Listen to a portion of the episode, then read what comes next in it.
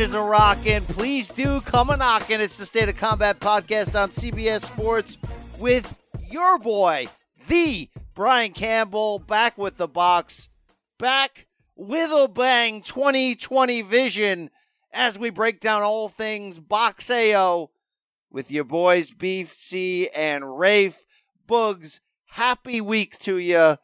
Happy, happy, happy. Yes, I do. Yes, I do. All right, indeed. Uh big show for you today. I don't know if it's big. It's a show for you today. Reactions to the Wilder Fury 2 second press conference in Los Angeles over the weekend.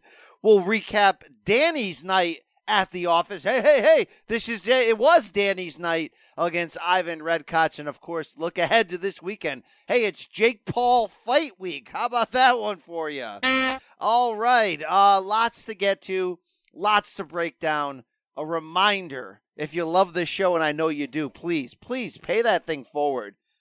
Five-star review season is in fact upon us. So why don't you head out there at Apple Podcasts, Spotify, J-Date, Look for look for Eric Raskin nudes on there if you can. All right, former Maccabee doubles champion, and spread it forward with a five star review. I would be happy to touch your limbs in response. Would you like to shake my hand? I'd love to shake your hand. You'd love to.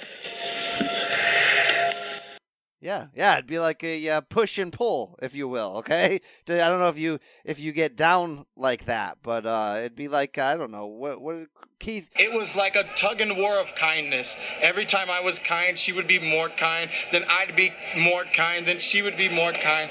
It. Wow, damn near shot. Uh, okay, enough of that. No, no, no, no, no, no. I was gonna play the. Uh, hey, shout out to Fernan- or, uh, my man Ricardo Mayorga, who uh, I saw those pictures on Twitter of uh, getting beat down in a in in a violent gang situation there. Hopefully he recovers the Nicaraguan prince, my man, and yours indeed. All right, speaking of my men, let me bring him in. He is a New York Times best selling author. He is the features boxing writer on theathletic.com. He's a former Filipino television icon. Yes, he's a stretch four, according to Simo. His name is Rafe Bartholomew. Reskin has a stick. McAfee. Oh, my favorite games. Every. One more time. Uh, hey, Rafa, how is it in the Midwest? Uh, it is the that time of year when the people around you who are from here and know you're not from here start to warn you that it's gonna be a little bit colder for a little bit longer and start starting giving you the old fashioned remedies for the, the seasonal affective disorder. And you know, I say I like look, the HPV is enough for me. I don't want the SAD. Wow, wow. Or the STD, Rafa. I mean, HPV kind of an STD. Yes, indeed, indeed. Can't believe Tyson gave that girl VD, right? You know? Wow. All right. Which which Tyson was he singing about? Oh, come on, come on, dude. You know, a t- you know, Fury would never pull out. So I guess we know.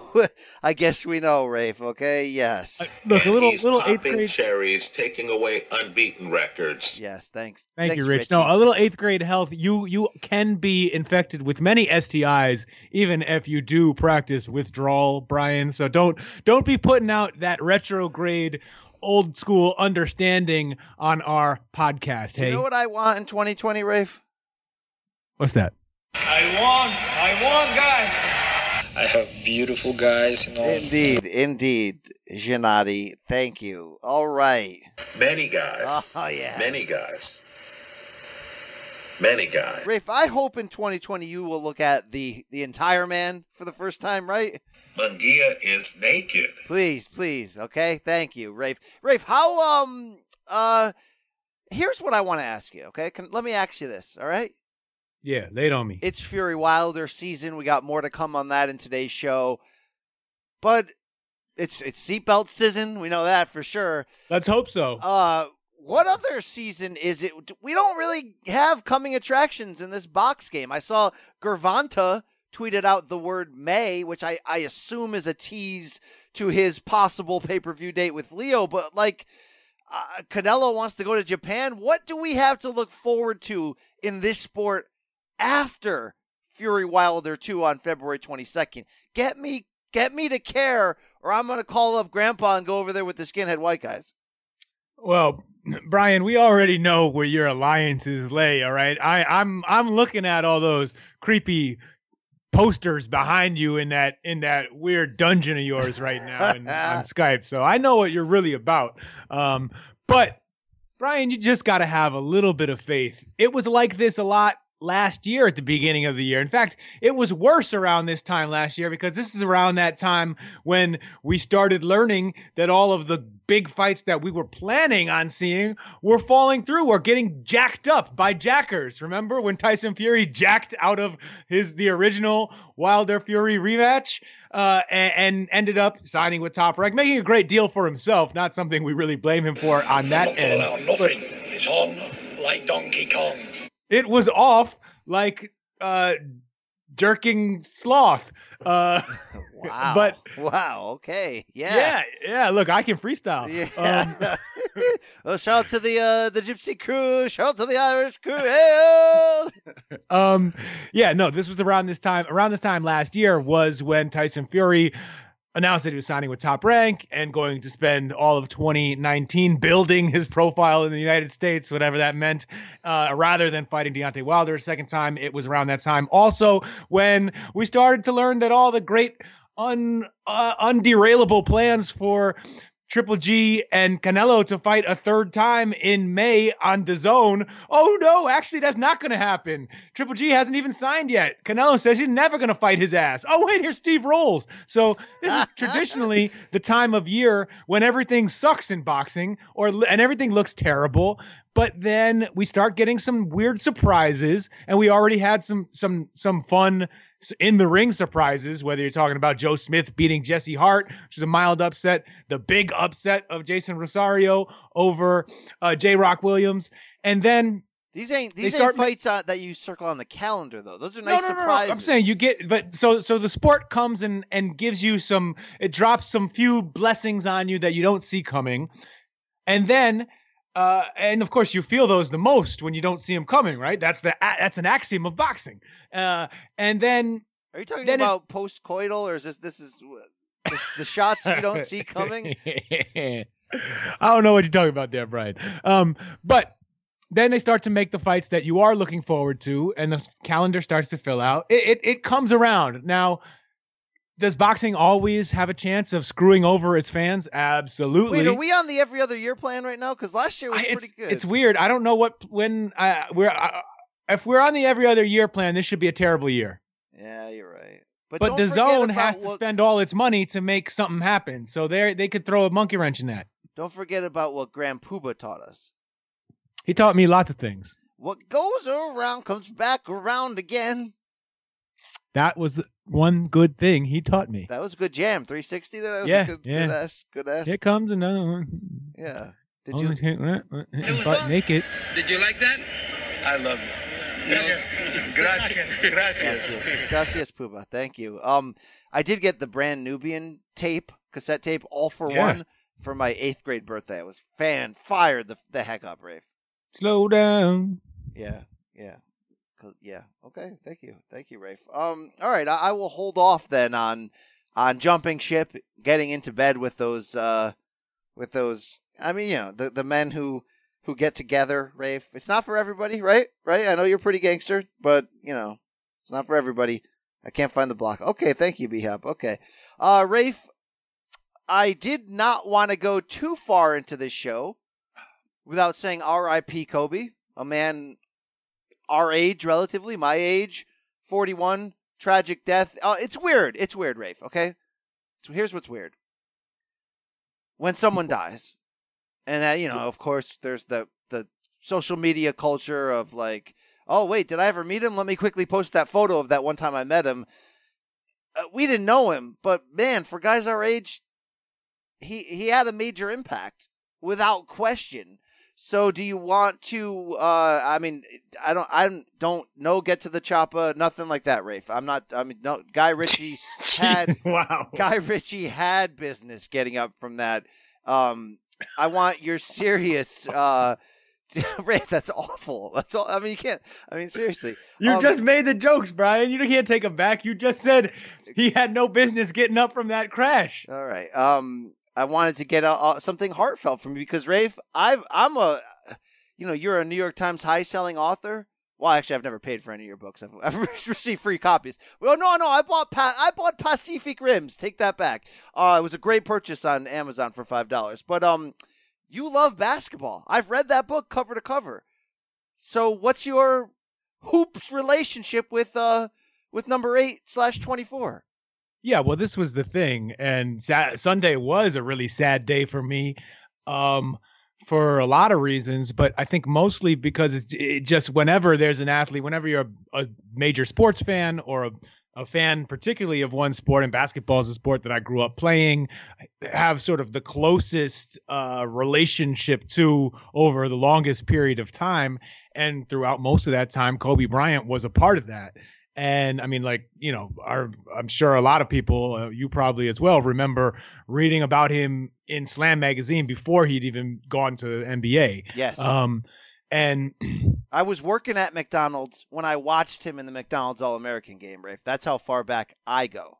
so you guys share that that bond of of once working together at McDonald's. Yes. That's how Um, gangster I am. Yes. and so basically uh that alone having a fixture of your life die you know so surprisingly unexpectedly shockingly that alone ref- kind of forces a lot of us into the um somewhat a little bit solipsistic or self-centered version of you know looking back looking at your own life and being like man i can't believe what's happening all the time going by Yeah. um, it just makes you reflect in that way. It makes you reflect, of course, on uh, being with your loved ones and and not taking that time for granted. Kind of makes Um, you want to go back and look in your trading card collection and post a few uh, mint Kobe's, right? I, I I did not have that reaction, Everybody and then then there's this Rafe. other 21st century thing, this social media era thing, which I think is I I this is well, this is a convenient theory because it, it fits myself very well. But you tell me if it makes sense and if you think it could apply more broadly, Brian. I feel like people in our age range, uh, I'm 37. Are you 41? You're damn right I am, okay? Okay. Um, I'm knocking on wood for you, brother. Thank you. Um, but um, yeah, people in in our threes, age range Rafe. who are sort of halfway through the digital media generation, like we are not digital natives, but we're comfortable with it. Right here, we are. We're recording a podcast, um, and we, but but still, I think to people who are in their 20s and younger, they're not going to fi- have the same weirdness, awkward feeling about expressing emotions and personal things online. Because when I see that, I'm like, well, I didn't know Kobe, and I wouldn't walk up to his wife or anyone in his family and say, I love, you know, I love him so much, or I'm so sorry, because they, they don't know me. They don't want that from me.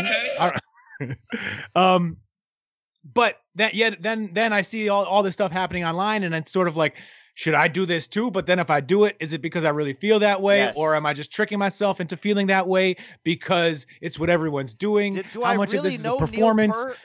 Neil Peart? Peart, Huh? P- do I really know Neil Peart of Rush, or am I just trying to sound cool by saying R.I.P. Rafe?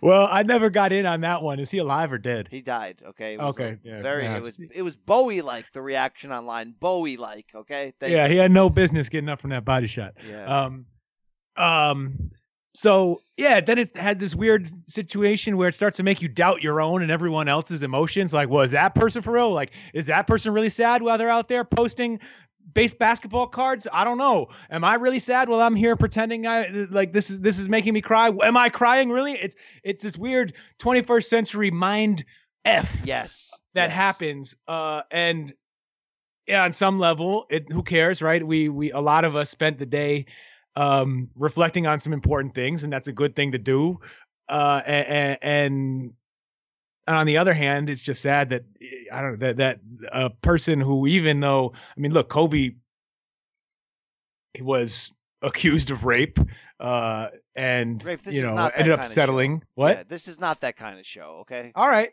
fine. I'm just saying, like he could, regardless of whether or not he was a good guy, he meant a lot to a lot of people, and like I saw people I know crushed over it, and just knowing that eh, you know, it's like eh, you great athletes are not just the people they are. It's it, it in good ways and bad. And they can go. It means that they can mean a lot of good things to people despite doing bad things. It means that they can feel uh, isolated uh, in themselves because they know that people don't know who they really are. It's a weird. It's just a weird duality in the whole thing. Um, Very deep, Rafe. I like this. I, you know, I'm serious. But what really brought it all together for me, Brian, was a since deleted Instagram post from the boxing world from our guy, British prospect Anthony Fowler. Have Yes. you have, have did you get the chance to call any Anthony Fowler fights during not. your during my brief sojourn with DAZN? Yes, he was the type of prospect that you would have gotten on that. I would have He- been all over on that, Rafe. Absolutely. I don't I I, I had I don't know for sure if this was real uh, or uh, but if this is a hoax, why would someone be out there trying just to make Anthony Fowler look goofy? But he posted on Instagram, "Legends never die." R.I.P. Kobe and his beautiful daughter. Nice caption. And then had a awkward little Photoshop of Kobe and the heavens opening, and then this cast of character, the legends he will find in heaven. Now, in this assembly of people, I see Muhammad Ali. Okay. Anthony Bourdain. Uh, okay. Okay. Um. Okay. I see. Um. Dwight Ritchie. Robin Williams. I'm down with that. Tupac. Yes. Yes. Uh. Bob Ross. What? The painter. He is dead, um, Rafe. Okay. He the legend. Burt, Burt Reynolds. Okay. Kind of. Okay. okay. All right. Uh, August Ames, the pornographic actress. Uh, R.I.P.. Is she dead? Harambe, right in the middle. Why is Harambe at the center of heaven? um, the, it is the weird Vern Troyer in there, legend, legend. It is. Uh, it ends up being a very strange tribute to Kobe because when you think of Kobe going up into the heavens, you think of this is one of the true icons of sport. Almost, I mean, Ali is almost the level that you expect him to be chilling at in the in the levels of uh, of sporting legends. Uh, however, that's organized. Uh, I don't know if that was in Dante, um, but uh, you don't expect to see Mini Me, Brian, and you don't expect no. to see various zoo animals forget that, were part of a meme. the late Vern Troyer did show up to uh, Mayweather Pacquiao in his little uh, rascal, and he bought the child's WBC belt from the merch stand and put it over his shoulder. Great moment in boxing history. Rafe, are you more offended by the people who rush post celebrity death to post the the picture of the time they met him and they write how they're crying and all that, or the people who are policing others for reporting stuff too early? uh, or the people who are getting mad at the people who are posting the pictures and and uh, posting the stuff about reporting stuff too early. Uh, this is a vicious circle of death here, Rafe. I mean, come on. I think the the two worst kind of person in the world, not just the social media world, Brian, is one the kind of person who makes seatbelt jokes after a semi tragic car accident in which someone Errol has Spence been driving. Yeah, yeah, yeah. Those vehicular manslaughter jokes. They, they, they, they- that's the first worst kind of person. The second worst kind of person is the kind of person who continue who, who intentionally botches the name of Australian pugilists who die tragically in sparring body shot accidents. Those are the two worst kind of people on the internet. Come on, come on, Jeffrey. Do you have a response for that? No response. I will respond with my fists in the ring. All right, all right. That's that's where we are going to leave that. Shout out to the late Kobe Bean Bryant, Rafe. All right. Indeed. Hey, not only is it uh, Steve Rolls Fight Week on this show, Rafe, it's also Super Bowl 54 this Sunday. Did you know that? I, I did know that. I And- don't care a whole lot, but I Okay, do know that. Here's what you should care about your ear holes, Rafe, specifically the CBS Sports Pick Six NFL podcast. Why, Rafe? Because they are on location taking their talents to South Beach for the Super Bowl and delivering all the Chiefs Niners content you, you personally need over there in Nine Mile. Wednesday's episode will offer insight from those that cover Kansas City and San Francisco, while Thursday, Rafe, Pick Six will feature in depth game analysis with Brady Quinn and two time Super Bowl champion Bryant McFadden. Rafe, those are some big time names. Here's what I also want you to do this week, Rafe. Stay tuned for bonus episodes with interviews from current NFL stars and past legends. You want legends? They got them, Rafe. Download and subscribe wherever you find podcasts. It's the Pick Six NFL pod. It'll never do you wrong. Tell them BC sent you. You want show? You want pod? You, want, legend? You want pod? Uh, yeah, that's it. That's that's what I got there. Uh, thank you for that plug. Hey, thank you for that extra M though. Yes, you the man, bro. Thank you, thank you. Speaking of my uh, my teas running out, did you see Kate Abdo put out a uh, Instagram pic of what looks to be? We have a, but let me say for something, we have a new face to face, and it's called PBC Kate to Kate.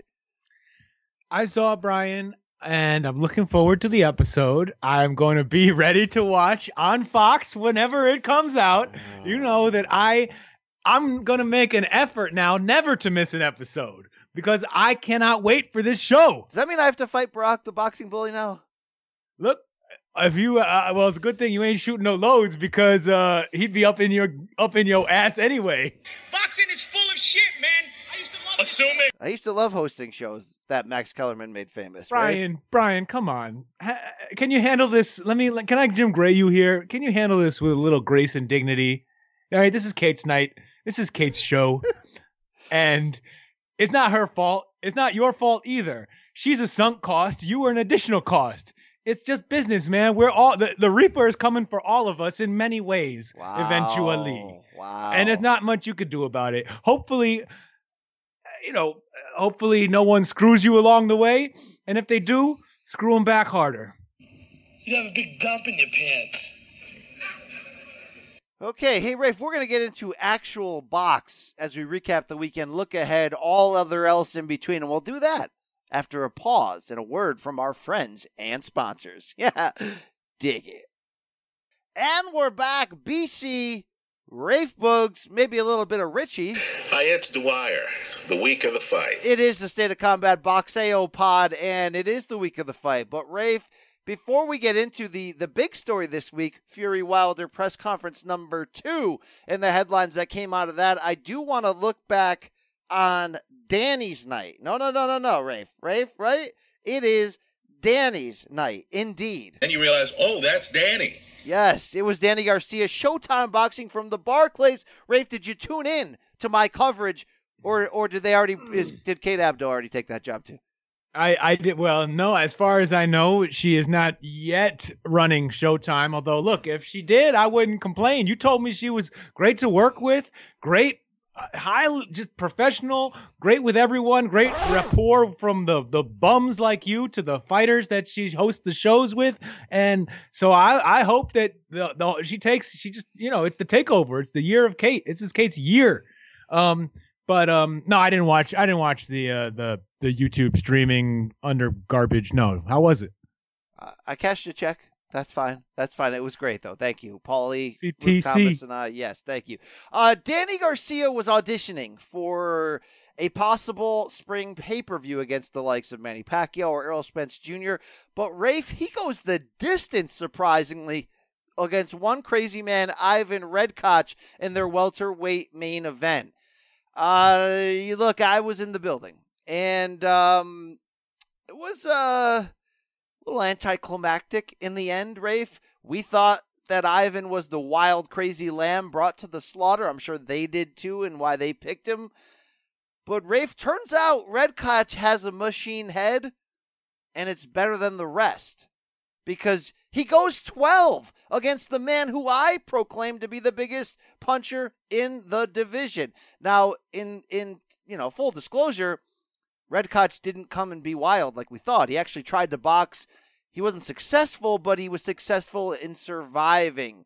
Your thoughts on Danny's night altogether in terms of the idea of does this earn him? Should it earn him the kind of fights he's looking for?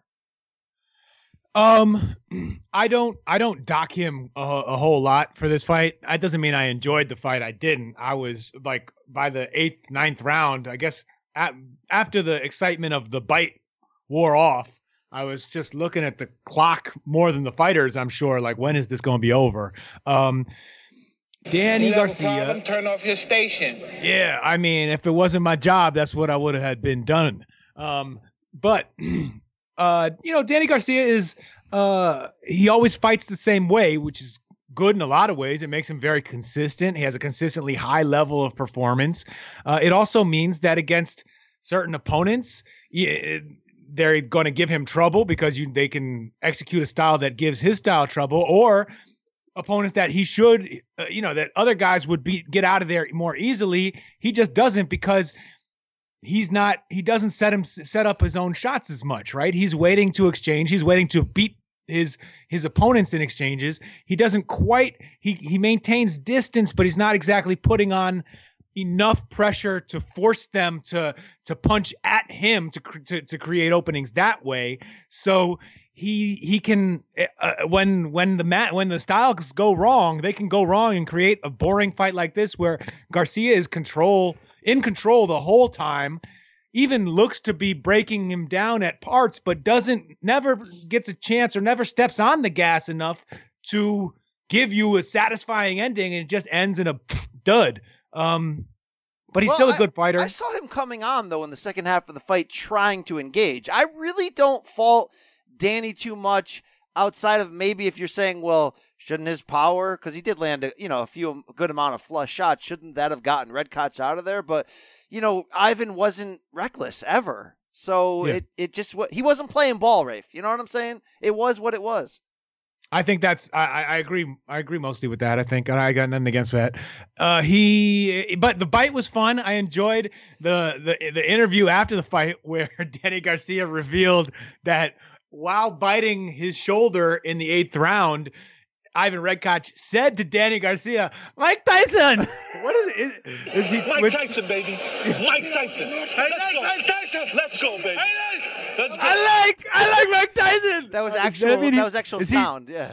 Is he going to jail with uh with Avtandil Khurtsidze Look, soon? Is I- that the plan? I love me some Ivan Redkach. Uh, he gave me the biggest hug ever. He remembers me from our PBC face to face days. I see seen him at a lot of fights in the last year, but uh, he's got the scary eye, uh, psycho killer thing. would you describe him? I mean, as a close friend, Brian, would you describe him as the the kind of man you'd want your daughter to marry? no. Uh, did you see the weigh-in stare down between them two? Like it, it That was, awesome, it was a little creepy. What Um, kind of th- what kind of dental work has he done? Uh, Those are some crazy ass veneers Yes, he has, are. right? and he tested them out. Uh, I don't get this bite because he certainly wasn't doing it in a Tyson. Let me try to get out of this fight. He testing out the veneers? He certainly wasn't doing it in a I'm trying to get Danny mad and get him to brawl type of thing. Uh, Rafe, I think he was that he's just maybe into that, you know, like it was just his moment, you know. This oh, this is Ivan's night. Like this is weird though. Rafe, shouldn't the commission like in response do something about this? Because danny basically laughed it off in the post-fight press conference in like a creepy way and basically said that ivan wouldn't stop smiling at him about it. And um like but like i as much as this was i guess innocent in the way it played out benji esteves didn't see it so there was no point docking. Shouldn't the commission step in though and be like uh, dude this is like absolutely not acceptable? Um, no, I don't. know. I mean, I would I, like in terms of a suspension or a hearing. I think that's a little much. Um, Brian, is is it a? uh did did you see the bite marks? I didn't see, get a good glimpse of it not. on Danny's shoulder. The thing is, there isn't. While I don't doubt it, especially because Redkach seemed to enjoy it himself, um, it didn't affect the fight. The ref didn't see it, so you have sort of. If you're talking about going to the uh, commission and doing something official, it wasn't even part of the official record of the fight, right? The ref didn't warn, the ref didn't say anything. The, the so it's hard for the commission to then jump back in and say, well, we're, we we we found enough evidence that we want to talk about this. The aggrieved party didn't care. You got to you got to hand Danny Garcia that. Like whenever something like he there have been a couple times over the course of his career when things have gone a little bit left like that. For example, Erik Morales testing positive for PEDs the, the, on the like the day of the weigh-in, and Danny being like, "Ah, it's okay, I'm still gonna knock him out," and then doing it. um, and, you know, or or in this case, getting bit on the shoulder and Angel being like, "Go f him up more," and then it's like, "Okay, Dan." Like you got it. He's pretty game in that regard. He he, he, lets he lets a lot of stuff roll off his back. And did you see that he also afterwards said part of the re okay, so he was honest. I'll give him this. He didn't get the knockout. It was a little bit of a ho hum effort overall. But he said afterwards, uh, the layoff and the cut to 47 kind of killed me. And by the way, Rafe, did you see revealed during fight week that if he can't get Spence or Pacquiao next, he would move up to 54, but not necessarily to face those title holders. He wants to rematch Thurman or Porter and not have to have either of them cut hard weight. So that's interesting. But the other honest thing Danny said was that because he has six toes on his right foot, the whole fight, the skin on his extra toe, like completely peeled back and was bleeding through the shoe and sock. Uh, that's just weird. That's I, like Oh, that's. I mean, here's something though. As far as I know, Danny Garcia ha- is has always had six toes, and so that should be something they're used to accounting for. I don't know if it was because he was. I mean, they wear new boots on fight night, or but like uh, whatever the whatever that whatever made that mistake happen in this fight. That and obviously it doesn't happen every time he fights. Figure that out. Don't let it happen in a bigger fight because that is a problem. I mean that I've had that happen playing ball sometimes when I'm wearing a new pair of shoes and the, that outside that pinky toe starts chafing and you get that big ass blister there. That is one of the worst feelings. Um, and it's not fun and you don't really want to push off on it. Um, Do you have anything like that, Rafe? Do you have a second dong? Anything going on? uh, have you seen the film Total Recall, Brian? Yes, yes, I Yeah, have. yeah. Yes. All right, so you know what I'm talking about then. Yes, you have. uh, Yeah. Yes, you have. I like to wear the deep V so you can see the middle nipple. Very Dom Brazil of you. All right, uh, Rafe. I was a member of the Showtime broadcast this weekend, Oh, so I did. Brian. Yeah, what do you got, Rafe? What do you? I'm sorry. I want, I'm not. I, I mean, I think there's You some think interesting stuff going on here with with Danny. Okay. Um, the well, so going to one. Why why make it 154 against for a rematch with Porter or Thurman? Why not just make it some goofy catch weight then? If it's because a he said that's what has happened in history. He said, look, De La Hoya and Mosley fought at 147. Then they had a rematch for a title a couple years later at 154. I think he's just um, coming to terms that 47 is is a is a struggle. I mean, you know, to make it shouldn't be for. He's not that big. He's not a very know, big welterweight, is I he? know. Maybe he's living large in between fights, but it seems like he doesn't want to go to 47 unless it's really worth it for like a, obviously like a Spencer Pacquiao pay per view, and that he'd be just as inclined to doing this new trend, which is kind of fight a little bit above your weight so you can be comfortable, which I'm not against, Rafe. I I mean, I, the only reason to be against it is that it could potentially put you at a competitive disadvantage against whoever the bigger fighters uh, among the elite fighters at that certain weight category are. Um, But and, he has and- elite things, intangibles. He has elite intangibles, chin power, IQ. Yeah, but do you uh, do you uh, how competitive do you think he would be against some of these real big, you know, bigger end 150, 154 cat weight category fighters, Jermell Charlo and say. uh, Jeison Rosario, even as a uh, with all of Danny's boxing skills, what is he giving up four inches in height to those guys? he would Probably small. a lot of length. Yeah, um, yeah. We don't know. I, I, I you got to do. I do trust his chin. Uh, Because shoot, he's taking flush shots from Matthysse. He was he's in the ring for with with Thurman, Porter. Like he, he that ain't an issue. I mean, Porter's not much of a puncher, but still. Um, Well, during the uh, fighter meetings, I told Jarrett Hurd, uh, you know, I'm like, dude, you went all in on this Swift nickname idea. Like, you have a tattoo on your chest of Swift. So, like, we can't take this nickname back. So, why are you not fighting Danny for full control of the nickname? And he was like, I'd do it. I bet. I mean, I bet he would. He'd he'd be like fifty pounds heavier than Danny on fight night. Uh, but I did go to the fighter meetings on Friday and broed the heck out with Angel. Now, what it was was Angel comes in, happy go lucky. He sees the Showtime team, Paulie, Al, and he's hugging everybody. So I just got in like the receiving line and received like a, you know, by association hug. But I put my arm back around Angel I go, Angel, you got to give it to me, man. Let's do the bird call, morning bird call. And then I go, hey, Angel, you got to give me an, uh, ow, ow. and he just blew up laughing, Rafe. And then I'm like, you think I care uh, about Matthysse's life and his family? I don't care. And I'm like, I'm like, I was doing like his greatest hits tour for him, and I'm like, Angel, Angel, I got two words for Oscar. What do you think they are? and he Did goes, he tell him to you? he goes, fish, scales. Hit me Yes. up on the D, on the on the on the DMs, on the dick, on the down low, Oscar. whoa. Oh wow, yeah, it was great. Did Great you uh did you did you ask did you talk to him about Philly style at all? I did not, but I should have. I should have. I should. If I can go back, I would watch that. Believe what I'm telling you. Now, I'm not backwashing either. They- I- yeah, I was. You, you you were giving him a little bit of a deja vu. They, yeah, indeed, indeed. Rafe, I think that um, I don't think this hurts Garcia's chances of getting Pacquiao. I think it comes down to what Manny wants.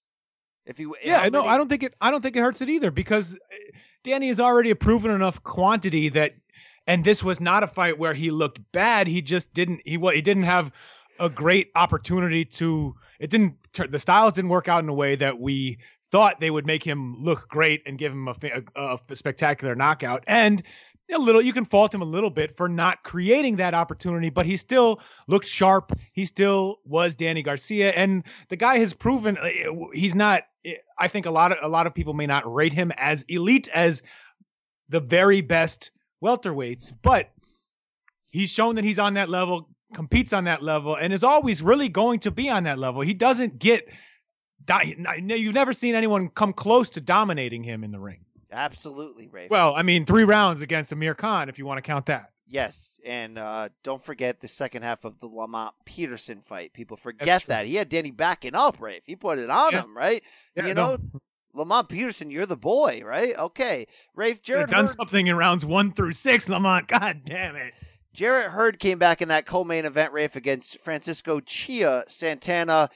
Gets a 10 round unanimous decision, drops him in the final round with an uppercut, but gets booed out of the damn building. Rafe, the lust and hatred for Swift Jarrett Hurd's new style was insane. Now, to give you the full picture, I was in the fighter meetings and I love his new trainer, Kay Koroma. He's the assistant coach on the U.S. national team.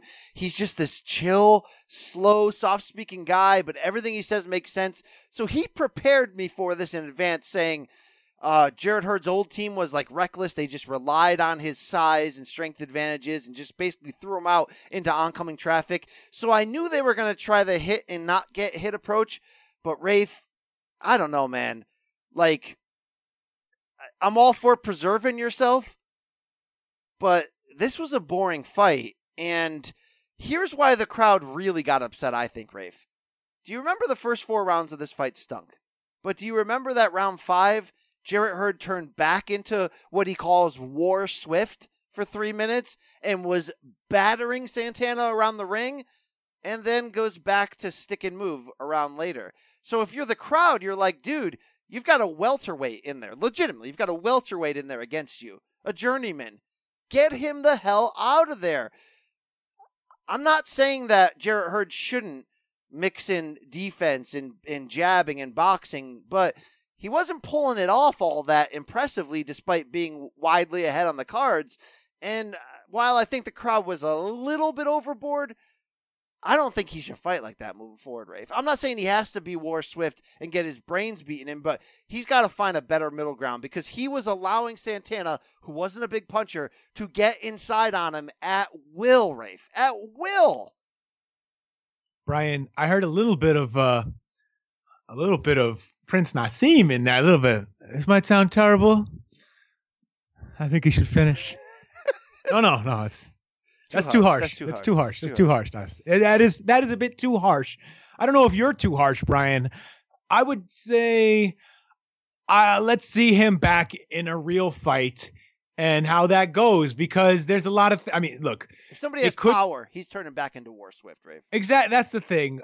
I I think that there's a probably a little bit of Santana was never really pressing him in a way that bothered him. You know, he, he so there was you're not going to feel that urgency. There might just be the psychological. Even though, on one hand, he knows you know intellectually that he needs to go get some rounds in with this new style with this guy who is not really a threat to him and will allow him to practice some stuff and it won't be great for the fans and it might not be a great you know something that uh, in the future, TV executives could look at and say, maybe we don't want to make that kind of fight again.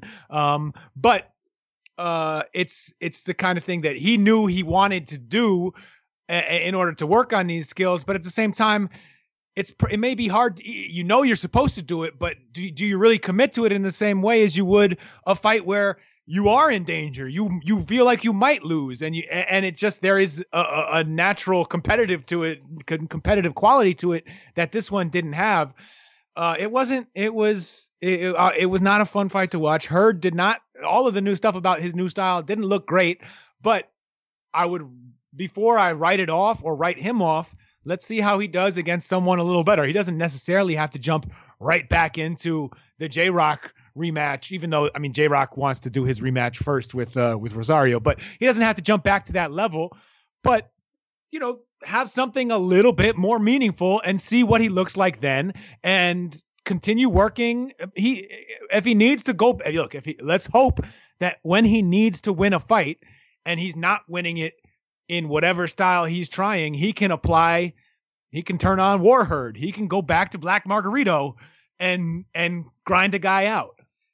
Uh, yeah, yeah, I'm, I'm definitely down with that. Uh, one thing to know about that division. Y'all, you know I'm the best. Yeah, yeah. Um, Rafe, so here's the deal. Fox wants to do four to five PBC pay per views this year. The first one will be Tyson Fury Wilder 2, probably a Pacquiao one. So, probably a, a, another welterweight one. Maybe even Tyson Fury Wilder 3, but still, there's room for, you know, let's say Gervonta is a Showtime pay per view. There's still room for someone else to jump to the pay per view level. Would you be mad if Jermell Charlo versus Jarrett Hurd took place this year on pay per view? Uh, it's hard to say mad. I don't know if I would be mad. I think that would be a a pay per view. I if I were a I, look, I am a paying fan, and um, I would feel bad about buying that. It's a fight I'd want to see. Does it fit the the the the bill of what long-term boxing fans who remember a structure in which there was a this the sort of the HBO or Showtime championship level boxing fight, which is a Charlo Hurd type fight. And and so there are fans who remember that, and then only above that were the super fights the, the for, for either people who were such transcendent stars like Mike Tyson, uh, even I mean, and they'll say they'll say even Oscar, who was the sort of next one of the next huge stars after the Tyson era, even Oscar. What did he do? He fought plenty. He would come back down and fight stay busies and tune ups on HBO Championship Boxing and then go back up for the mega fights on pay per view. So that world, of course, is kaput, dunzo. It don't exist anymore. What we have now is a bunch of places giving us tons of uncurated content. Some of it great, some of it trash, some of it unexpectedly great, some of it unexpectedly disgusting. And then just throwing out pay-per-views when when they can't afford or they don't want to pay, pay, pay the regular bill for the purses. And look, so far so good. It's it, it, the, the system is holding. I don't know if it's ideal, but it's it it hasn't fallen apart. And could I see them doing that at 154? Sure. Again, you're opening the door for me to bang this drum. That if they want to make if they want to make some junior middleweight pay per view events, make a tournament. Make a tournament. You have, um whether it's uh, whether they want to build up to the final being a a pay-per-view so they've had them fighting on two dates already on Fox say or three three dates right? You have the two days for quarter quarterfinals then a semifinals will be another date on Fox then the finals on pay-per-view. I think because they would be fun competitive fights when you think about that field with Charlo, Castaño, Lara, Hurd, Rosario, J Rock, Tony Harrison, Erickson Lubin. If you had those eight 154s, you'd be in damn good shape. You'd have great fights that got people excited going up. You could turn that into a fifth pay per view. If they uh, don't, then who gives a damn about one whatever whatever two guys they pick out of that hat and throw them into a pay per view that ain't gonna be worth the money. My advice to you on how to make this tournament dream happen. I speak it, believe it, receive it. Speak it, believe it, receive it. Speak it, believe it, receive it. Where, yes. In this. Let me tell you, all that stuff you Where are you in that process? You've you've spoken it. You believe it, right? I do believe it. I am waiting to receive it. Okay. I, uh, I I am not going to wait to exhale uh, before receiving it because I that might kill me, Brian. All right. Well, we we good friends, right? We good friends. I love you, daddy. But let's get it on. Let's get it on, What- Rafe. What Brian would you say is the ideal? Because I, I I was in the DMs with um you know one of the the very at least an honorable mention uh state of combat crew listener Robbie Rinaldi. I was Hold in the DMs with Yeah, him talking I'm gonna about be honest with you. It goes down in the DMs. it didn't go down like that. Yo, we were we, we were talking about union organizing, all of the, the, the Rinaldi things. Um, and um, he um he was saying that he thought you could also you could do it either, you know, the the, the quarterfinals on Fox, then they could do a semifinal pay per view of the two the, uh, the main and co-main of whoever the, the final four are, and then back on Big Fox for the final, or you could just do the you know everything is on Fox until the finals. I like that. I like that. Sign up the contracts right now, Rafe. We don't believe in f- contracts. Hey, Bob, Uh, Rafe, quickly in the opener Saturday night on Showtime, Stephen Fulton Jr., Cool Boy Steph, looked fantastic in fighting off a determined Arnold. Hey, guy. In uh, in their uh, 122 title eliminator, Khegai in his first bout with Marvin Sonsona, by the way, of Team Freddie Roach, and uh, fun little action fight. Fulton seems for real, Rafe. I know he's more technician than puncher, but there were times he had to fight his way out of some moments, and he looked great. Yeah, for sure. I mean, both guys were really good, and and I think, I think Hey guy, Hey guy is really hard not to do that. the, and he is Ukrainian. He should he should have he needs to come out. He has to make like a montage for his ring Hey, walks. guys. I'm glad. Hey guys. Hey guys. Hey guys. Um Brian, yeah, I thought both fighters fought well. Uh, it was a fun style clash, and Fulton really showed he showed that he can deal with a determined, fast, you know, guy who's not who's who's not just a a meatball uh tough guy standing there getting clocked but a guy who who knew how to apply that pressure and did so with some speed and athleticism uh and and Fulton still outboxed him I mean, cool boy Steph is a fun fighter and and also it just reminded me weight category 122 that's there's some hot stuff going on down there. I mean, we got that fight coming up on Thursday with uh, Danny Roman and uh, Murodjon Akhmadaliev. Uh, that Wow. both of them. Wow. TJ Doheny is still there. Navarrete. Whoa, whoa, whoa, whoa, whoa! Why did you say T.J. Doheny in a Filipino voice? I don't I, look because I've probably had the Brian Kenny Irish thing going in my head, and I was trying to pay some respect to that. But this is what happens whenever I do an accent. Within by the second sentence, it it, it just goes into the Filipino English accent. Okay, okay, okay. um, I put but- my hands in my gloves of uh, um, the the best. The there's a lot of that's a really good division right now. Um, you know, super bantam, so well, junior here's the feather. deal, though. We thought we were building toward the Figueroa fight. I asked Fulton before the fight, "You got any message for uh for Brandon Figueroa?" He goes, "Absolutely nothing at all. He ain't never met anyone like me. He ain't gonna fight me." Wow, wow.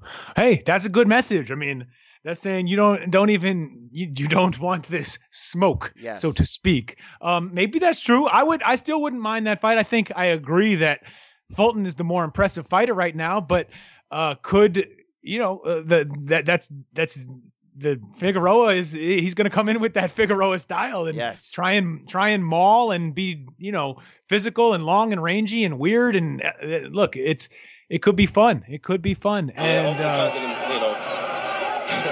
shoot out his gun. He might, he might, Rafe. Okay, you know. I mean all the, the winner gets all all of the ladies this is I beat 2020 Brandon, and I got a sister. oh no oh no no no um Hey, speaking of uh, AB, real quick, did you see some the the recent rash of Instagram posts from Adrian Broner? Not only was he asking for fans to send him money and saying like, "I put on all these fights for you. I'm in need right now. Please send me money," but then the other day he put on Instagram. Thinking about moving up to 54. I still love fighting. I'd love to win a title, then fight Canelo at 155, then fight Triple G at 155, and then retire. that's an interesting uh, plan from here on out. I don't know how um, how likely any of that is, Brian. I won't. I don't think I would necessarily favor him to win any titles at 154. And I don't know if uh, five division champion we're setting up here, Rafe. Okay, five division Look, champion.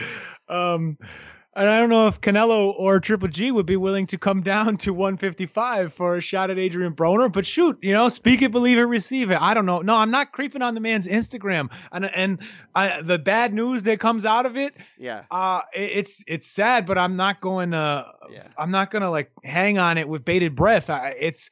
It, it, and I hope that a lot of it is is AB just playing around, and even though I don't think it's a good thing to freaking con your fans out of ten dollars, I'm somehow more comfortable with that idea of AB just being a jerk than AB being in serious trouble. Um, In but we know that both are opinion, true. The sun is setting on Adrian Broner. Wow. All right, that is that. Hey, Rafe, we got to roll on here. Uh, big story of the week was that oddly timed, it seemed, press conference Saturday. Tyson Fury, Deontay Wilder 2 ahead of their Feb 2 2 pay per view rematch. It was, I'll give them credit. I'll give the powers that be, ESPN and Fox, credit. Even though it seemed bizarre that we're dropping a second LA press conference just a week and a half, two weeks later, it was live on Fox, it was live on ESPN News and we saw the streams crossing as the broadcast team that watched it on Fox was Abdo, Porter, and ESPN's Mark Kriegel, and then they threw to a satellite feed of Max Kellerman, and you're you're mixing up the the the the, the eh, eh, ingredients together, and it was not it wasn't a bad presentation, Ray, from that regard, but from the idea of what we learned from it. Here's my take. Tyson Fury's not playing ball this this promotion like he was the first time. He's not trying to win the promotion. He's not trying to get in Deontay Wilder's head, and that's certainly alarming to a certain degree. Concerning is a better word. Concerning from the idea that we've talked about the last few weeks is does Tyson have as much of a reason to be at his best this time around as he did when he needed to prove everybody wrong. But here's the biggest takeaway I want to talk to you. He is doubling the heck down on this whole thing KO2 prediction. I got Sugar Hill Steward because I need to learn how to punch. The judges screwed me last time, so I'm coming in to knock Deontay Wilder out. The first time he said this, Rafe, I thought, okay, this is just, you know, this is Gypsy Traveler stuff. He's trying to three card Monty us. But this isn't going away, Rafe. Is he Yeah. crazy enough to try this? Well, I, and I, I thought that Deontay Wilder had a great response to almost that exact question um, when what Heidi Androl on stage and they're sitting in those giant, weird, kind of tacky leather thrones, and Kate, uh, Kate, Heidi, Kate, not Kate, uh, Heidi Androl asks him, "Do you, you know?" Do you believe him when he says that he's going to come in here and, and knock you out in two rounds, and, or at least try to? And Deontay Wilder says, "Well, you know, I, I don't know because he is crazy, and that is that is, I think, the the advantage to Tyson Fury in this case because even though there, look historically, if you look at Tyson Fury's fights, especially in the big ones, he all this is this is a little bit of what he always promises to do. I'm gonna knock his ass out. I'm a That's fighting right. man. Good night. You know, he'll he'll give you that. Um, not always predicting the round, but he's he's he's out there predicting a, a, dominant stoppage performance, and this this does seem a little bit different. And the normal script it doesn't follow that, right? You get in the ring, and all of a sudden he's boxing circles around you. He's not really engaging. He's slapping you a little bit left and right, but he's mostly making you look bad and scoring enough points to win around with the jab and with his length and with his with his boxing IQ. Um, and then before you know it, it's ten rounds in. You're down eight to two, and you need a you know you need a knockdown. Uh, and lucky lucky for De- Deontay Wilder, he can get those. Um, but that that's usually what we find here. But Fury is so um. Look, you would not put him past put anything past him. You, I can see him trying to do this. I do believe that he may try. I don't know. I don't know what I think he's up to with this, but I could see him do it. I could see him try it. And the other crazy thing is Fury has this. He does have this uh, this aura where even though you're I hate to quote uh this particular singer, but you know, your mind's telling you no, but your heart is like, I kind of believe him. I kind of believe him that man to man, there's something about Tyson Fury. He will find a way to win any fight. That's how men deal. That's how men roll. And ain't a man. It's it's and it's that's not how you're supposed to analyze boxing, right? You're and and you can look at a lot of this stuff and say, well, what he's saying does not compute. He's got Sugar Hill. I'm reading Boxing Scene right now, uh, a, a, headline this morning. Uh, our guy Manouk Akopyan, who is really the, the hardest grinder in boxing yes. media right now. Shouts to Manouk um, out in L.A. Uh, Glendale's had, finest. Yeah, no doubt. Yo, and I used to live next to Glendale. Great, great place to catch a Canelo fight, or honestly, a Vanes Martirosyan yes, fight. I was going to say that. Yes, thank you. Thank um, you. but um, yeah, I mean, Sugar Hill is here saying that we're going to give him that punching power. It's a Kronk secret. The Kronk style produces knockouts. He wants to be blah blah blah. He's elusive, not getting hit. The art is to hit and not get hit. But look, that kind of stuff makes me raise an eyebrow because it's like this ain't a, a, special sauce, right? They're not gonna scr- sprinkle magic pixie dust dust from from Tommy Hearns's, you know, well, maybe like they'll like give him some snacks, Rafe.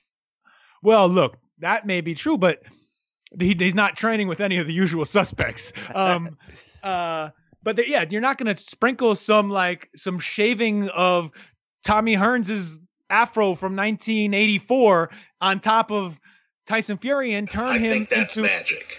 into the Motor City Cobra and give him a right hand that that knocks people out right away. Part of that, I mean, yes, the training was part of it, but how often in boxing does a fighter change uh, in the span of two and a half months or less?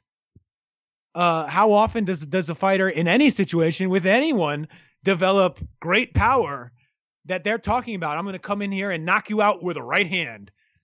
How, uh, did, how does that, where did that come from? I don't feel like he's just trying to play a mental game. Now, there's always the chance that he wants to be more offensive and that he does try to go a little bit toe to toe, but maybe gets clipped and goes, okay, enough of this. There's always that chance. But I don't know. The trainer change was so peculiar. And the whole idea isn't absurd to think in his mind. Here's the deal I got screwed the first time around. It's a Wilder, you know, this is Wilder show, right? I'm the foreigner, I'm the visitor coming in to pull off what I pulled off the first time around and walk that tightrope for 12 rounds, it's kind of insane. I mean, it's dangerous as balls, Rafe, right? And you're right, he is a fighting man. Maybe he's been on the 10 pound mobile phone with Big John, and maybe, you know, Big John's like, well, here's how you hook out an eyeball. And they're like, well, no, no, no, hold on, hold on, hold on. Maybe it, maybe it is like, you know what? We're going to show him what Gypsy Travelers are all about we this everyone fears this guy's power, but does he have the chin to back that? It, Rafe, if he came out and tried that, I mean, it's wild. It's crazy. But it's also crazy to go 12 rounds with Wilder, which he's like the only guy that can do that unless there's an injury involved.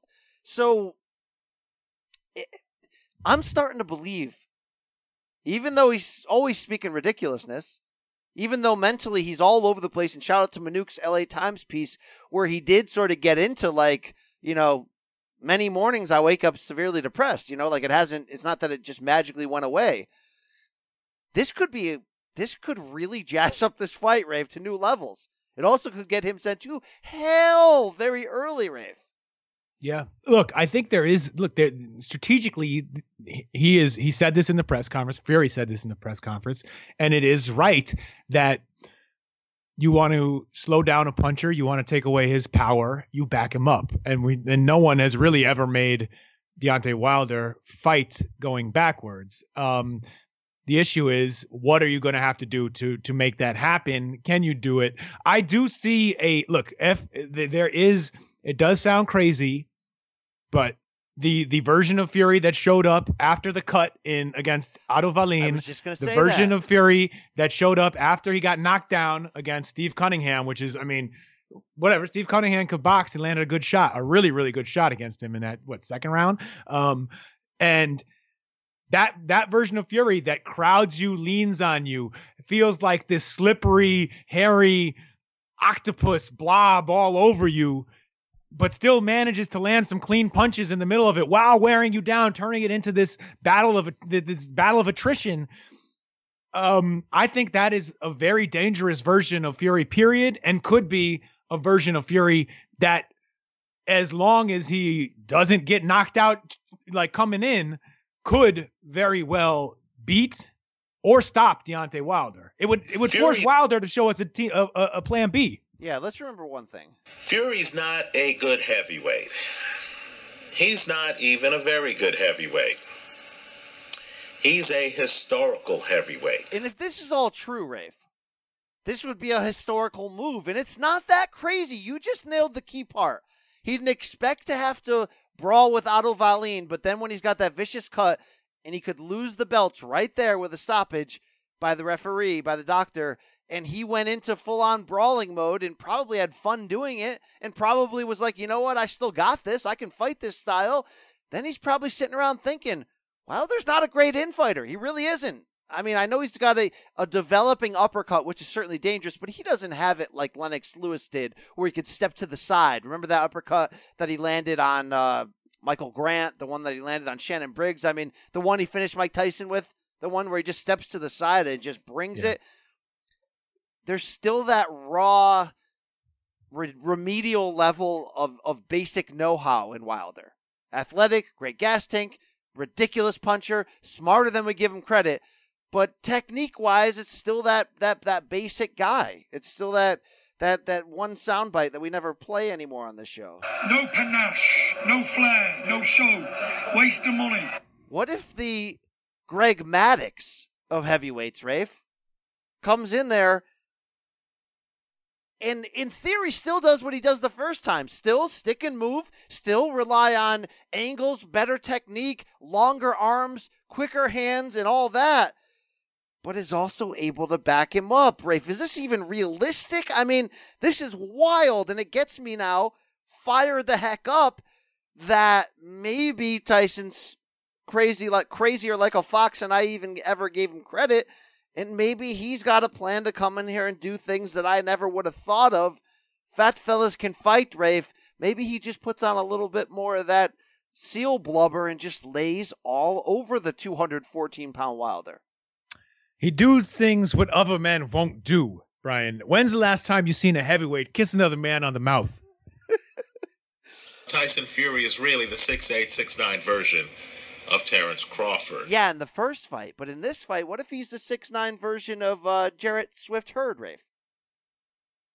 Uh, he'd probably get knocked out if he was that. Okay, okay, okay. But uh, if he is the six nine version of, yeah, really strong infighting Tyson Fury, I could see him making it work. That's the thing. Fury, th- that is really, as a boxing fan, as a as as a member of the boxing hardcore, people who like to overanalyze fights. I think that is what really makes Fury so much fun to to to be around eh, as a fan, as a, as an observer, because he is so unpredictable that you it's really hard to button to buttonhole him into anything. Both you know, like in what he says in the ring, what you expect out of him. He he he is so quicksilver in and in such unorthodox ways that you can talk yourself into so many different permutations of how fights play out. It's it's it's it can be maddening if you just want an answer, but it can be beautiful if you just want to think about all that like beautiful mind your way into the different possibilities for a, a great a, a exciting fight like this. Yeah, he's either like batshit crazy, where like this is the horrible idea and he's gonna get knocked out, or Rafe, or Or Fury, Fury like the new Muhammad Ali. And while you hear that, you laugh. Yet here's the deal: Muhammad Ali's legacy is so there's so many wrinkles to it. But don't forget, he was hated and disliked and then became insanely beloved. And although a lot of that was outside the ring stuff, a lot of that was doing things inside the ring that people didn't think he could. Heroic things. Uh rope a doping George Foreman, right? Doing stuff like that. Maybe Tyson Fury is preparing the modern day rope dope here. Maybe he really is Gypsy Ali. Nah, no, no, no, no, no, no. Well, yeah, that's you know, yeah. uh, it- Let's it- talk it- boxing. yeah, yeah, yeah. No, no, no. Let's talk Tyson Fury. we are rich, but maybe, maybe, Rafe, maybe, Maybe. Maybe. okay? Maybe. All right? Maybe. All right. I mean, there's, you know, there's two, Maybe. there's two things in life I normally care about. It's a simple concept. Bitches and cigarettes. Yep. But you tell me Tyson Fury's going to try to walk down Deontay Wilder. I am now doubly excited. Are you going to go to this fight, Rafe? Feb 2 2 MGM Grand. Are you going to go to it? Not in my budget. Okay. Okay. No panache. Makes the money. All right. Uh, Rafe, anything else from that presser grab you, or can we roll on? Um, nothing huge. What did you th- do? You think that? Uh, do you think that it's enough promotion? You, we we have this uh what four episodes of like a twenty four seven style program is- going to be good. coming out. It was good. I've seen part of it. It's really good. Were you in that one, Brian? No, I'm not in any. I'm I am now done. I am now. Wow, done. you're out of the family. You're out of the circle of trust. Yes, I am. It's it's it's it's Kate's night now. Okay. I'm Please. sorry, Brian. That's that, that ain't right. That ain't. You know what? That ain't right. But I don't know. You you know you paid well to do a good job, and we will all remember and appreciate it. We'll you know? never forget what PBC face to face gave us. Right? I also didn't do PBC PBC countdown this time either because they won't pay. But that's fine, Rafe. You know that's fine. I, look, uh, that that I think that's a, a, a that is correct. That is the correct stand there. You know, you can't don't don't don't sell yourself short. Don't work for free. Yeah, I, I you know everyone's got to eat, right? Right. Everybody got to eat, baby. Yes, yes. I love me some of that. Uh, Rafe, let's roll on here, okay? Let me tell you something, because I love me some Bob Arum. I really do. Let me Uh, Rafe Bob Arum is going so far over the next level with this. Hey, Conor, Terrence Crawford will fight you in the octagon first. That he has now come out and said, why don't we do Crawford McGregor in the UFC? And three months later, we'll do a boxing match. And then he added, by the way, I think Crawford will pin him. Crawford's a much better wrestler than McGregor anyway. Um, Rafe, pin You- him. You used to know a thing or two about the the pinning sport. Rafe, Uh, pin him. Pin him that- was the That's was, not how you typically win the uh the skinhead white sport, right? You don't Um, you don't win by pin. You can't kick out of the three count in UFC, can you, Brian? Full disclosure, like I used to watch early UFC with my dad, and even up until like two years ago, I had a conversation with him where he's like, "Hey, it's still like no gloves and no rules, and you can like punch to the balls and bite and stuff." And I'm like, uh, "No, Dad, it's like a actual martial arts sport." So I get that, especially a guy like Bob Arum who's calling it uh, skinhead white guys and all that is is not probably up to date on that. But um, pin him, Rafe, pin him. Hey, um, he's he's either look. Bob is probably just taking everyone for a ride, right? Or he just is counting on his his age and being sort of oblivious to provide the crazy lines that will take people for a ride. And if so, he has uh, he has wagered correctly because that's a good that's a that is a whopper of a line. What are you gonna do? Well, what do you think of this, Brian? I think this is so shameless and and, and lame. We we talked about it last Wow, week. Are you talking just- about shameless promotion in in boxing, Brian? It's just so I'm- lame because if it's not true and it's just trying to get attention, then it's double lame. But if it is true, it's just. uh, it's just it's so stupid. Stop it! Stop it! Stop it! My soundboard just died, so we don't have any more sound drops. Rafe, um, Stephen A. Smith also. I don't know if you've been following the skinhead white things, but here's the breakdown. When Conor McGregor beat Cowboy Cerrone, you ESPN did a post-fight show in which they had from the cage, standing right in front of it, Michael Eaves of SportsCenter, Joe Rogan of the UFC, and Stephen A. Smith, all with ESPN mics, okay? Mhm. And they did a breakdown, and Stephen A. Smith gave a very casual take saying, Cowboy quit, Cowboy sucks, we didn't learn anything, blah, blah, blah. And Joe Rogan on the broadcast was like kind of nicely countering him and being, well, like, hold on, hold on. Well, I don't know if you've followed this now. Joe Rogan went on his own podcast and basically crapped all over Stephen A. Smith and did some ESPN on ESPN crime and was like, oh, they need to get Daniel Cormier in there. Why are they putting this guy on here? This is just disrespecting the sport and all that. Stephen A. firing back on Twitter about this quote unquote bullshit, puts out a really weird video that made no sense. And then you got Conor McGregor arguing with Stephen A. Smith back and forth on Twitter. Rafe, do you have a care about this? Do you have a take on this?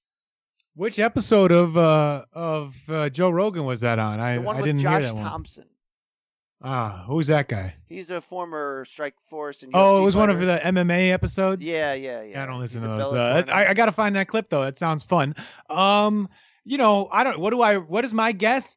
My I, look, it's probably some shady agents behind all of this. I don't know exactly who lines up with who in this case, but it's either a play for everyone to uh, to get some attention, or it is uh, That's a play attention, to what? That's not good attention. So everyone's like, "Oh, ESPN's laughing at the bank doing this because now everybody's talking about their UFC coverage." Uh, the whole point of this was that Stephen A. Smith gave a casual fan take that that kind of crapped all over things in the wrong way. Yeah. Um, I look, we get mad at Stephen A in box people. I look, this all right. This is what I think. I don't care when boxing fans get mad at Stephen A for making some comparison that boxing fans know is not a great comparison. I don't get mad when they get whenever whenever boxing fans are like, I can't believe I have to what put up with this guy who doesn't watch every as many fights as I do. I don't care. I Stephen A is funny. And when he's wrong, I don't take it that seriously. And boxing fans who take it too seriously, I suggest you stop taking it that seriously. MMA fans who are mad at Stephen A, you should probably stop taking it seriously too. Joe Rogan, whatever it is that you are going after here, do you? I hope it go, your your career is doing great. You clearly know what you are doing. I don't care about Matisse' life. I don't care. Um, here's where I think that it's there's a difference. You want to bring Stephen A. Smith down at Sports Center, and after a big UFC card, throw to him, and you're doing it just because he's your highest paid, most popular guy. You're bringing in the casuals. Maybe you're crossing over for NBA and NFL fans to stop and listen and care about UFC for a second. That's fine. But they had him in front of the octagon, standing there. And I'm not saying this like, oh, it's holy, sacred ground, but when somebody's giving analysis right there, it's sort of more representative of, of the UFC brand. And that was a very ignorant, casual fan take. You wouldn't necessarily go right from uh, Monday Night Football on ESPN to SportsCenter and have Teddy Atlas come on and break down why the Chiefs didn't block correctly, right? I, I'm sure the metaphor would be pretty good if you did. You believe in flying kangaroos? You, you. Uh, so yeah. Anyway, Stephen A. Smith also had a really, really awkward boxing uh, pad hitting video. Remember him and we, the wife beater? we, we discussed this last week. yeah, Brian. and uh, did you see Teddy's response on his podcast? Was hilarious. Yes, yeah. I did. the, the the pygmy line was was did it was a little bit surprising. Yes, indeed, indeed. All right, Rafe. That'll wrap that up. I'm ready to find out whether you care about this weekend. Let's let's get it on. All right. By the time people hear this podcast, you will have already seen Steve Rolls return in Toronto on UFC Fight Stop Pass lying. Nobody will have seen that. against Shady Gamauer, super middleweights. Good name. rounds. Uh, yeah. But Thursday it goes down in Miami, Rafe. Super Bowl 54 weekend. Demetrius Andrade will defend his WBO middleweight title in the main event against Luke Keeler. I know we ripped on Canelo last week for saying Cinco de Mayo, he's thinking about Japan, Radio, Ryoto, uh, did, you, did you just turn him into Radio Murata? Radio Raheem, boxing wins. Uh, but here's the deal on that. Like, DAZN, get your house in order. Like, the whole thing about Andrade is nobody wants to fight him because he might be too good. But this has been going on for like eight years now. You bought Canelo, Triple G, and Andrade. Make Canelo fight Andrade and unify titles. Don't put him in there against Luke Keeler because we don't care, Rafe. Okay, clean up your house. Why don't you take Canelo and Andrade and go to Japan and do that there? Don't give us Morito Moreta. I don't care. I don't want this. I don't want Andrade Luke Keeler. Uh, it just like come on, we should be better than this. You're paying Canelo 365 million. He don't want to fight Triple G. Okay, make him fight Andrade or Billy Joe Saunders or Callum Smith or Callum Johnson. I don't care. I don't want to see Callum Johnson, good pull. I, I want to see. I love me some Callum Johnson. I uh, want some more of that guy. What? Put Ryota Murata against Luke Keeler on the undercard. Stop this crap.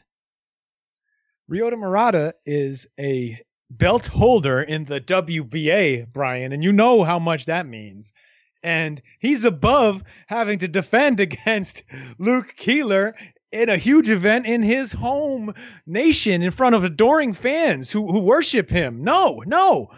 Radio Pat Morita is above that, okay, Brian? And unfortunately for Demetrius Andrade, he's above that too. But here he is on Thursday night in a basically another stay stay busy defense against uh some I, I, is Keeler some Ireland guy? Yeah, is he some guy that had that some war- some Britain guy? He's Some the guy that last year had the war of words with Conor McGregor, and there was like some rumors that Conor might have a boxing match against him. I don't know if you remember. that's that. who this guy. That's why we know this guy. I didn't know it w- that it was this guy, but Chuck Mindenhall yesterday on Morning Combat told me it was that guy, and I'm like, well, if you know this, then I guess you know I should know this. Yeah, look, I, I think I am. So with with Canelo, uh, while I'm less I'm less judgmental of of the, how he's been running his his his career the last year because he had two strong fights last year. The Murata fight is not is is uh, like my least I think the least competitive of the ones we expected him to look at for uh Cinco de Mayo weekend, but Yeah. it's it I I don't I don't think it's terrible in the way that uh and- Andrade Keeler is a terrible fight. Yes, because Um, considering, look, we've already seen Andrade against Taco Inapa. Todd to, to do an IPA. No, uh, uh, what was that dude's name? Hold on, I'm calling up the uh, website here. We saw let him against uh you know what the, the Mache Mache Sulecki. Here's the deal. I'm going to run this deal back for you, okay? Here we go. Andrade's 31. He already had missed a chunk of time trying to get out of his banner promotions deal, okay? He did an Andre Ward thing, uh, Mikey Garcia thing. That's fine, okay? But you sign him to put him against guys we know. He comes in to DAZN and he fights Artur Akavov and Walter Kautondokwa, Rafe. Oh, I okay? liked Walter Kautondokwa. Okay, stop that crap. Yes, I like the Mache Sledge fight. I like him winning the title, but come on now, brah. Okay? Okay, come on, DAZN. I don't got Well, that what design about- shit. What about Brian? The so one of them is not on him, right? I think it was it was it Katandakwa or uh or maybe Sulecki. He was supposed to fight, signed to fight Billy Joe Saunders, but Billy Joe Saunders popped for some kind of banned sub- substance and was not and that and the Massachusetts State Commission canceled that fight. So that's not on Demetrius Andrade. It's unfortunate. It's another yeah, and that also that fight wouldn't have made anybody happy either, although it would have been a good win for one of them. Um Brian, it's a it's it's he's he's he's a really good fighter with no leverage. It's the worst position to be in. There's not much anyone can do, right? How do you have a, a you uh, if you want to complain about this, not you, but anyone, I think you need to provide a realistic road or you know path out of this situation because they all involve asking someone else to take a big risk and give up their status so that Demetrius Andrade can beat them or look good against them. And Just pay everybody. You're already making too much money on DAZN. Everyone who fights on DAZN is making, in some ways, more money than they would anywhere else. So make the people fight each other. Hey, hey, John, can't force someone into a ring with another person. Uh, give it, hand out Boogar Sugar, whatever you got to do here, bro. Okay, I guess there's a lot of that going around. please. okay. Anyway, we got to roll on here. We're No in cares about- No one cares about this fight, but Rafe, you love it when we're cruising together, I do. okay? But at the same time, here's how we are cruising in Thursday's co-main event on DAZN. Oh no no no no Who no. the hell no. is that? I knew you was gonna say that. No, those are YouTubers. Oh, I don't know who those guys are. I don't, I'm not on YouTube. I'm not on YouTube. I'm not. I, What they got? I, I don't. I don't want. I don't. I don't follow any of that. No. No. All right, but we need to pick though anyway. We won't hold you to it. Okay, the winner. Yeah, I'll take the the winner winner? too, Rafe. I'll take the winner when Jake Paul rematches AnEsonGib, six rounds cruiserweights. Uh, Some uh, YouTube guy. I got your nose. Yeah, all right. Uh, Hey, here's the best fight of the card. The same fight that promoter Lou DiBella has been on boxing scene complaining that is not getting promoted at all. No, he's kind of right though, Rafe. All I see is Jake Paul. Uh, it's Tevin Farmer defending his IBF Junior lightweight title against Joseph Diaz Jr. JoJo. Uh, good ass fight, Rafe.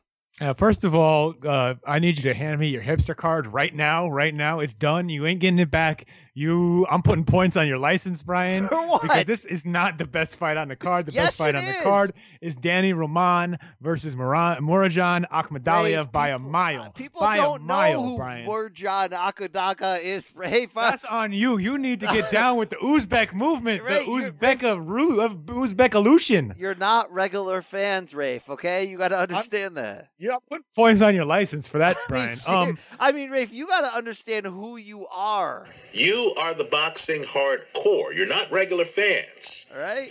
You're fans who keep track of the sport week to week.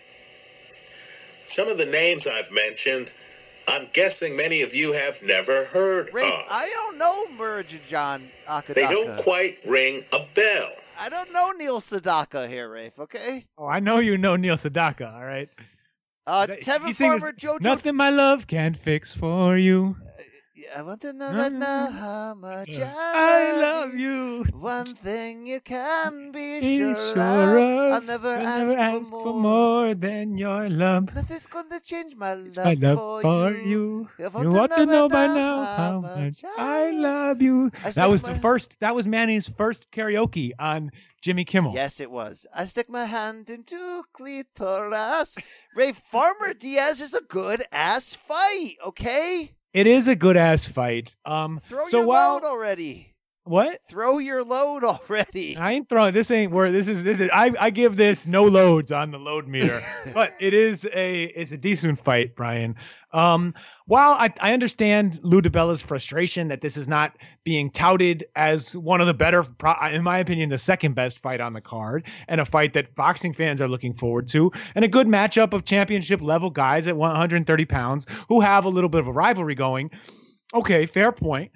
But at the same time, overall, I think they've done an amazing job of making this fight something that anyone at all cares about. Because if you look at them, Tevin Farmer is a guy at 130 pounds that no but no has never really broken out as a star among any fan group.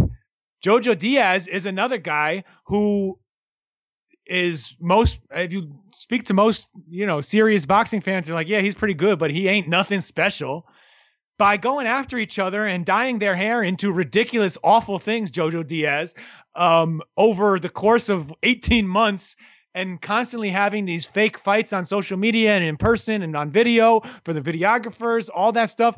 They've turned this into a rivalry, even though what the hell are these guys rivals for? They weren't even in the same division until today or, you know, until Thursday. Um, but they've turned it into a fight. Jojo Diaz gets a shot at another title. Um, Tevin Farmer's been fighting such terrible competition that this feels like an incredible step up. This is, you know, they beat us into submission with trash for a full year and then gave us a microwave dinner. And we're like, oh my God, this is the best goddamn cracker I ever ate. Um, Brian, I mean, it's a good. do you think fight. that either of these guys is is has is really an el- these are these are solid fighters these are these are guys who should be contenders who are in the title p- title uh conversation because there are 7000 titles to go around Um, I'm more caught up on what you said about Tevin Farmer's fan base. Maybe it would change if he could look them in the eye.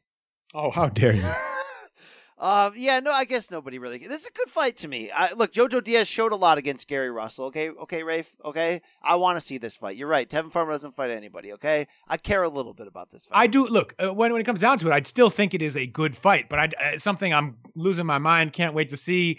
Um, I don't know how much promotion it deserves. This is a difficult event to promote all around because the best fight is between a hundred a, a little known 122 pounder who is signed by Thompson Boxing, isn't the lead promoter on the fight, and a uh, you know, uh, Uzbekistan guy that even the great Brian Campbell, uh, you know, is it doesn't really care about yet.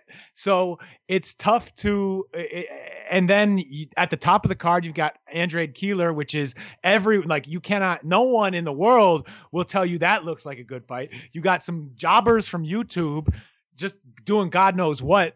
And then you've got this other fight in the middle. It's a it's a weird ass potpourri. What can you do? I have Um, a fight with uh, Murjan uh, Akadaka. Uh, yeah. Uh, look, Danny Roman's like good and stuff. I like the TJ the Henny fight, but uh, yeah, I'm sorry. Take away. I'm not a regular. I don't care. I don't care. It's Rafe. okay, Brian. When look after you don't watch this on Thursday, Yes. I'll I'll tell you what the best fight was, and you can watch the highlights of that. All right. What about Friday night in Toppenish, Washington, Rafe? UFC Fight Pass. Ernesto Delgadillo against Jade Bornea, junior bantamweights. You going to be on that? what did you just say? I What say know. what? I don't know. What what is boxing doing to me? Um Saturday what's what's the 31st? Is that this is a great show. Friday, Rafe. Shreveport, Louisiana. ShoBox is back. Ruben Villa versus Alexei Collado, 10 rounds featherweights. And don't forget Terrace Shellistuck. The welterweight is on the co-main, Rafe. The welterweight, the journalist. um, Uh, you have nothing to say and you know it. But here's what you actually care about. No TV, Rafe, okay? Friday, Kinshasa, Zaire, Republic of Oh, the Congo. Maccabee Games is back. It's a title bout for the vacant WBC cruiserweight title. Ilunga Makabu versus Mikhail Mihal Cieślak. Rafe. Uh yeah, brother.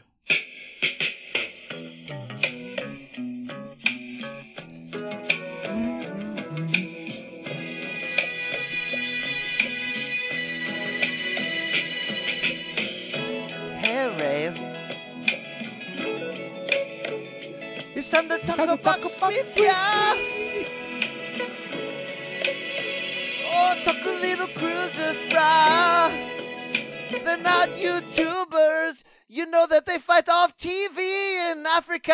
And when Richard Schaefer put the cash down on the cruiser camera. Oh, sorry, Rafe. I had a, a, a malfunction over here at the junction. I thought that was an intentional acapella. That was No. great. It was like the it was like shy in here for a moment. Ty Shines, Hall Point.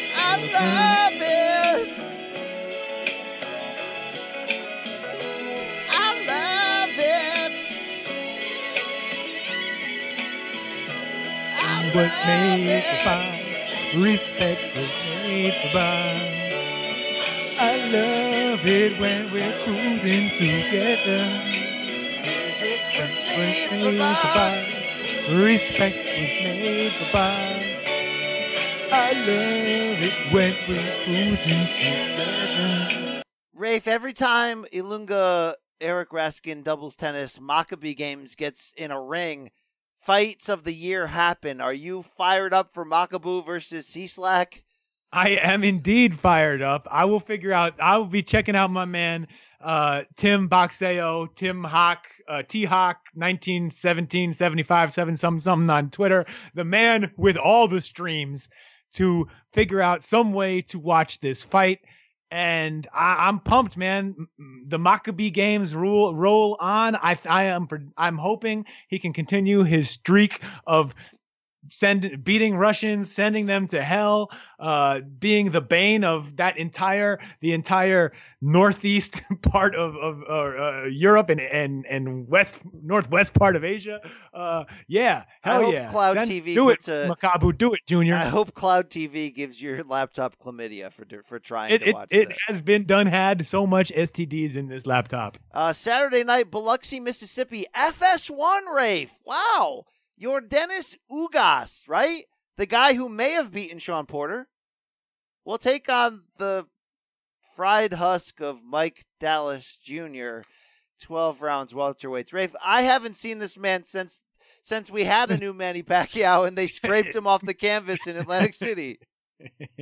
that was also the last time when he when he ran into Lucas the Machine Matthysse. I have a fight with the dead guy. His name is Mike Dallas Jr. Wow. Shouldn't Ugas deserve better than this, Rafe? Ugas definitely deserves better. Ugas, Ugas, they, Ugas, I think, I don't know. It seems like the the Cubans, uh, the Cuban fighters outside of say, uh, Rigo, who who was known to advocate for himself uh, frequently. It seems like they they roll with the punches. They're like, all right, you give me this, I can beat this guy. You're gonna pay me a little, a little chunk of cash. I got this, and let me know when the real fight is coming. Good for them. Keep it moving. If this was When- 2019, athletes would still be sleeping with a lot of women, and I would have be doing PBC face to face with Ugas and Mike Dallas Jr. Can you imagine what, that? What would your initial question have been? Well, how would you have talked about So, Mike, what what have you been doing since uh Where you since been? we're twitching on that canvas? Do you believe in life after death, Mike? Where you been all my life? Wow. Hey, Believe in life after love. what do you think is the worst episode of now that it's over, PBC face to face? The one that I did with Canelo's brother and Lara, or the Antonio DeMarco one against uh uh Jamal James? What do you I was thinking maybe Antonio DeMarco. Um, I, well, you were there for all of them, Brian. Which which is the one that that you felt was uh, the the hardest to to pull some juice out of? Wasn't Uh, it? What about one one, of those Leo air. Santa Cruz, like Yes. Moises somebody? Moises Flores, Leo Santa Moises Cruz. Alou. Yes. Hey, Dallas since that 2013 loss to Matthysse, he took two and a half years off after that, and he's four zero and one since then, including a draw with Dusty Hernandez Harrison in 2016. Rafe. Wow, maybe shoot. It's may, it, too bad these guys are too small to fight uh, corn cornflake Lamana. But do you know who he beat in those four fights, Rafe? I don't. Anybody I should know? Um, Jose Alejandro Alonso Rivera, who was three wins, 25 losses. Then he beat Odilan Meza, who was five wins, 15 losses. Then Edan Gamboa, who was three and 21 and probably had a torn ACL. And then Mortis Rodriguez, who was eight and 14, Rafe. He's going to Hmm. get sent to hell. Jauberts. The Jauberts were out. Where? How many of the, did any of these fights take place at the uh, like the big fight or big punch arena in Tijuana or Cheers Bar in Tijuana? Probably at chairs in Boston. Rafe, uh, Saturday, Guadalupe, Mexico. It's a Filipino title night when Pedro Taduran, right? Pinoy Pride Pedro Taduran, yeah. defends his IBF strawweight title against Daniel Valladares. Yeah, I'm in. I'm in. I'm taking. I, I will choose the uh, the uh, Philippines fighter. Okay, okay. Uh, finally, Rafe, Saturday, no TV, or at least not on Dan Rafael's schedule. I thought there was TV for this. It's Ruidoso, New Mexico. Austin Trout is back. 10 rounds junior middleweights against Rosbel Montoya. I thought this was airing on like a faith based channel that Al Yes, it's not like the Audition Network or something, like that. Yeah. Wow. Uh, uh, give me one. I know where to find this. Uh, check BET or your local listings. For Stop that. Stop that crap. Um, I love me some Austin Trout. You coming know that. You know he did beat Canelo. The Impact Network launches its first card featuring Austin Trout. All right. Well, hopefully he can bounce back. He he's trying to come down to welterweight eventually, Rafe. So welterweight, we'll see if there's room for him there among the best in the world. That's the damn show for this week. Follow us at State of Combat. Uh, if any of you are wondering, uh, I have pulled out. Wow, wow. Well, you know. Uh, from pro wrestling coverage, I am box and MMA all the time now, Rafe. Okay, so um, don't worry about that other skinhead guy. Thing. So does that mean people aren't going to call you the Brian Campbell anymore? Is that it- just dead? It may stick. I don't know. It's up to the people. Okay, it's up to. Do you the want me to call you the Brian Campbell? Although I did do Dave Shoemaker's wrestling podcast in person last week in Brooklyn. It's called The Ringer, The Masked Man Show. I don't know if you've ever heard this. Great guy. Love great great person to do a podcast with. Great, great guy to watch a Canelo fight with. Yeah. How was the podcast? Fan friggin' tastic. Fun as balls. I went to this WeWork thing in Brooklyn that the Ringer rents space in. It's like it's like a hipster hostage hostel. They're all hostage in that hostel. I wouldn't call it a hostile environment, but it's very hipster. It might have been hostile towards you. Yes, yes. They could smell the factory town on me. Rafe. Oh, Normie, Normie. Yes. But that's it, Rafe. Do you have anywhere that the people can find you? Uh, you uh, you don't. You're going to be at, at Caroline's for opening set, or what? What's going on here? Uh, yeah, I will. I well, Caroline is the name of my my significant other, so I will be at her place. Um, but um, I don't know, guys. Yeah, check out. I'll be writing and on Twitter, and if you want to buy those books, you can find them. Yeah. Uh, will you be? Um, when will you be releasing the idea of your new book of your next project? When I have one, Why do you get so mad when I force you to tell the people what you're going to work on? I don't know what because I have to work on garbage all the time, and I don't have time to work on anything else. So I don't know. Remember when you used to work for Eater? Yeah, I mean that was that was all right. All right, all right. Um, have you read On the Chin? I'm I'm in it right now. I'm in the chin. I, I I still haven't read my copy. I feel bad. Like I I mean I do this. I start books and then I just I, I start other books and then I never ever finish anything. but I I do want to get into into that. I'm gonna get deep into that Is one. Is there anything left in the McSorley's chamber that needs to come out? Will there be a follow up book, or maybe one time you'll you'll do a a paperback version with an extra chapter? Um, I think if the publisher were interested in the paperback version, Brian, you would have had seen it by now. Okay. And um, beyond, yeah, there's lots left in that chamber. Uh, I'm a little bit careful about how much I want to put out there. You know, I like while I obviously look, I wrote a whole book about. It, I don't know why, what what ground I have to stand on when I say something like that. But like, you know, there's stuff that's for us, and there's stuff that's for the the rest of the world, and I'm I want to hold that line. Are you talking about a Grantland Tell All podcast with Richard Deitsch? Is that what you're talking about I ain't about? never talking to anyone publicly about any of that. Least of all, my uh, colleague at the Athletic, Richard Deitsch. Any thoughts on the Ringer union, or should we just end the show, Rafe? I mean, I, look, I support uh, any people who want to unionize and and and hope that they it, it improves their situation. I've been a part of some media unions. It's media media sucks with or without a union, is my opinion. I respect box. I respect everybody. I respect everybody. Athletes. You have any message for Homer, Alex Godinez, MGC Speaks? Um, you know the the not the regular fans, the hardcores, Rafe. Yeah, we love you guys. Wow, wow, you love them. You'll make them a bet. I'll make you a bet. All right, all right. Well, that's the end of the show this week. I've got a message for you all, and it's two words. We out.